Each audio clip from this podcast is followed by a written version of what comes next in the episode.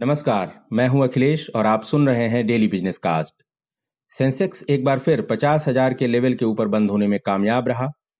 IT, pharma और metal stocks में तेजी के चलते सूचकांकों ने रफ्तार पकड़ी।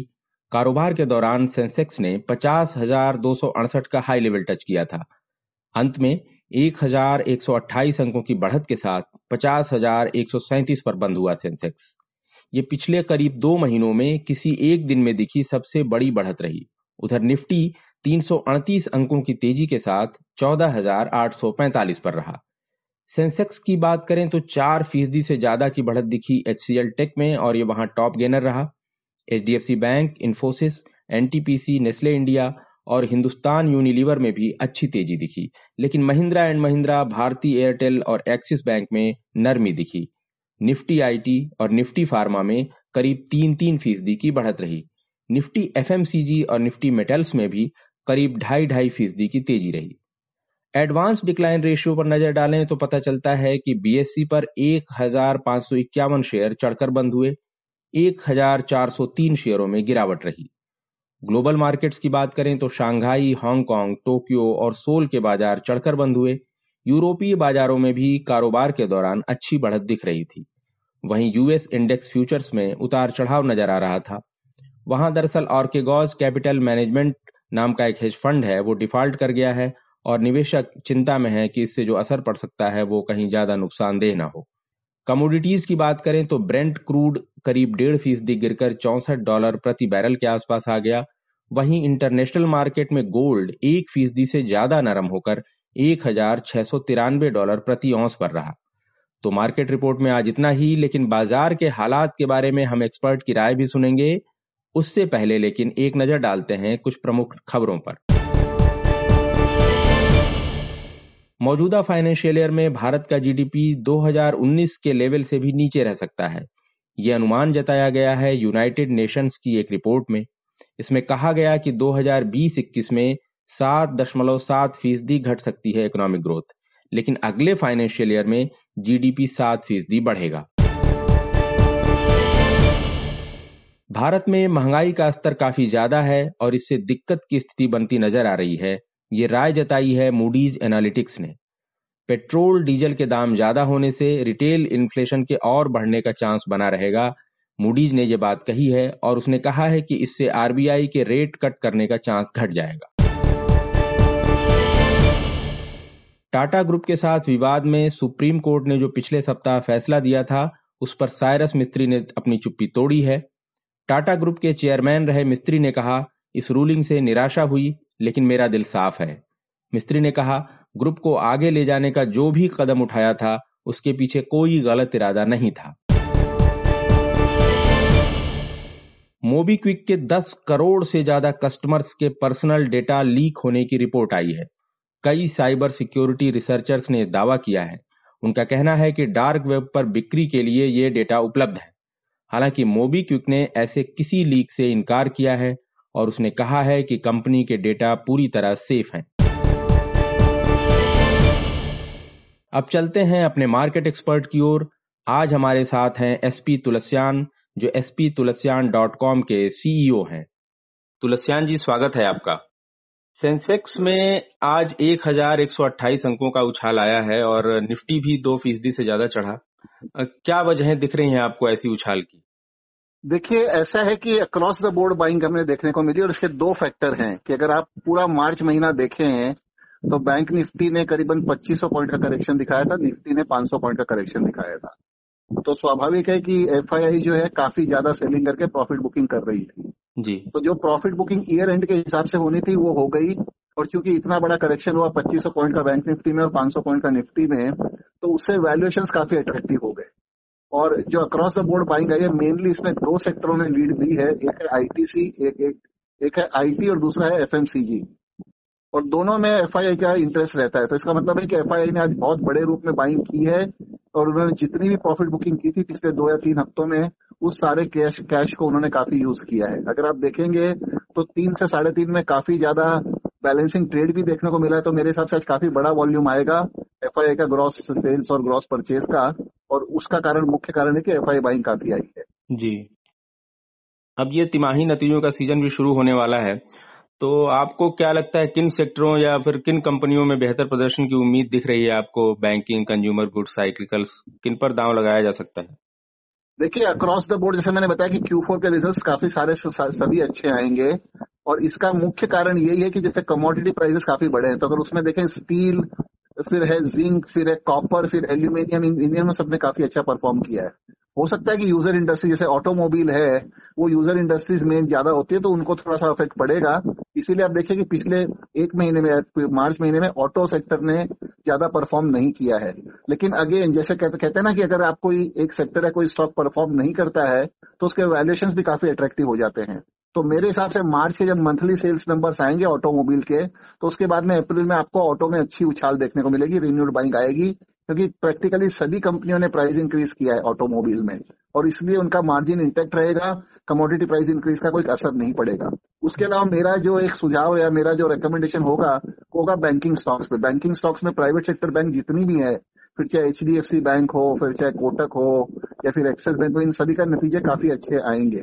और अब सुप्रीम कोर्ट का भी जैसे जजमेंट आ गया कि कोई इंटरेस्ट का वेवर नहीं है तो उस हिसाब से Q4 के नंबर्स बैंकों को काफी अच्छे जो है प्रदर्शन देखने को मिलेगा। FMCG में कंजम्पशन का पैटर्न बना हुआ है वो भी काफी अच्छे देखने को मिलेगा और कमोडिटी स्टॉक्स। तो 4 या 5 चुनिंदा सेक्टरों पे अगर आप अप्रैल महीने में ध्यान रखें, रिजल्ट को ध्यान में रखते हुए Q4 का, तो अच्छा मुनाफा आने वाले निवेशकों को आने वाले समय में मिल सकता है। जी, आपने सर मेटल का, कमोडिटी का सबका जिक्र किया है, तो मेटल स्टॉक्स में कुछ और ऑटो का भी जिक्र किया है, कुछ शेयरों के नाम बताएंगे जो निवेशकों के लिए ठीक हो, दमदार हो?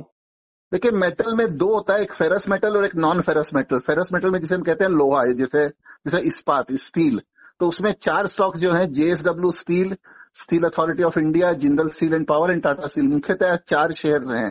लेकिन मेरे हिसाब से जो रिलेटिव परफॉर्मेंस आप देखेंगे तो स्टील अथॉरिटी का काफी देखने को मिलता है। स्टील अथॉरिटी का काफी अच्छा परफॉर्मेंस देखने को मिलेगा क्योंकि आज भी जो इंपोर्टेड प्राइस है वो 60 से 65,000 के आसपास है HR कॉयल का, जबकि डोमेस्टिक सेलिंग प्राइस आज भी 55,000 के आसपास बना हुआ है। और स्टील अथॉरिटी ऐसी कंपनी है जो 100% से ऊपर कैपेसिटी पे चल रही है, 100% से ऊपर कैपेसिटी यूटिलाइजेशन पे चल रही है और वैल्यूएशन चारों के कंपनियों के अगर आप कंपेयर करें तो स्टील अथॉरिटी का सबसे लोवेस्ट वैल्यूएशन। तो मेरा जो चुनिंदा अगर एक सेक्टर पे कॉल लेना हो तो मैं स्टील अथॉरिटी चुनूंगा इस्पात या फेरस स्टील से। और नॉन फेरस से हिंदुस्तान जिंक या वेदांता जो है वो काफी अच्छा दिखता है क्योंकि उसमें जिंक, लेड, कॉपर और सिल्वर चारों में काफी अच्छा रियलाइजेशन हुआ है Q4 में, तो उसका चारों का चारों मुनाफा जो है हिंदुस्तान जिंक और वेदांता में आते हुए दिखाई देगा। तो मेटल के हिसाब से 2 सेक्टर। और जैसे मैंने कहा कि Q4 में ऑटो के नंबर्स एक बार थोड़े से गड़बड़ा सकते हैं क्योंकि प्राइस इंक्रीज अप्रैल से आया है, लेकिन चूंकि अप्रैल एक बार मार्च के सेल्स के फिगर आ जाएंगे तो उसको ध्यान में रखते हुए मारुति के ऊपर एक दाव लगाया जा सकता है क्योंकि वर्तमान में जैसे शेयर करेक्ट हुआ है जो 8,000 रुपए से 7,000 से नीचे अब चल रहा है उसमें काफी अट्रैक्शन है, 15% का जो करेक्शन हुआ है। तो मारुति और स्टील अथॉरिटी 2 स्टॉक्स में मेटल और इसमें ऑटोमोबाइल में, और नॉन फेरस में वेदांता और हिंदुस्तान जिंक। जी, अब एक जो सेक्टर है टूरिज्म और हॉस्पिटैलिटी का, ये कोरोना के मामले बढ़ने लगे हैं तो ये शेयर जो है इनमें नरमी आने लगी, तो इन शेयरों के बारे में क्या सलाह है आप दे रहे हैं निवेशकों? कोई खास शेयर आपको लग रहा है जिस पर नजर बनाए रखी जाए आने वाले दिनों में?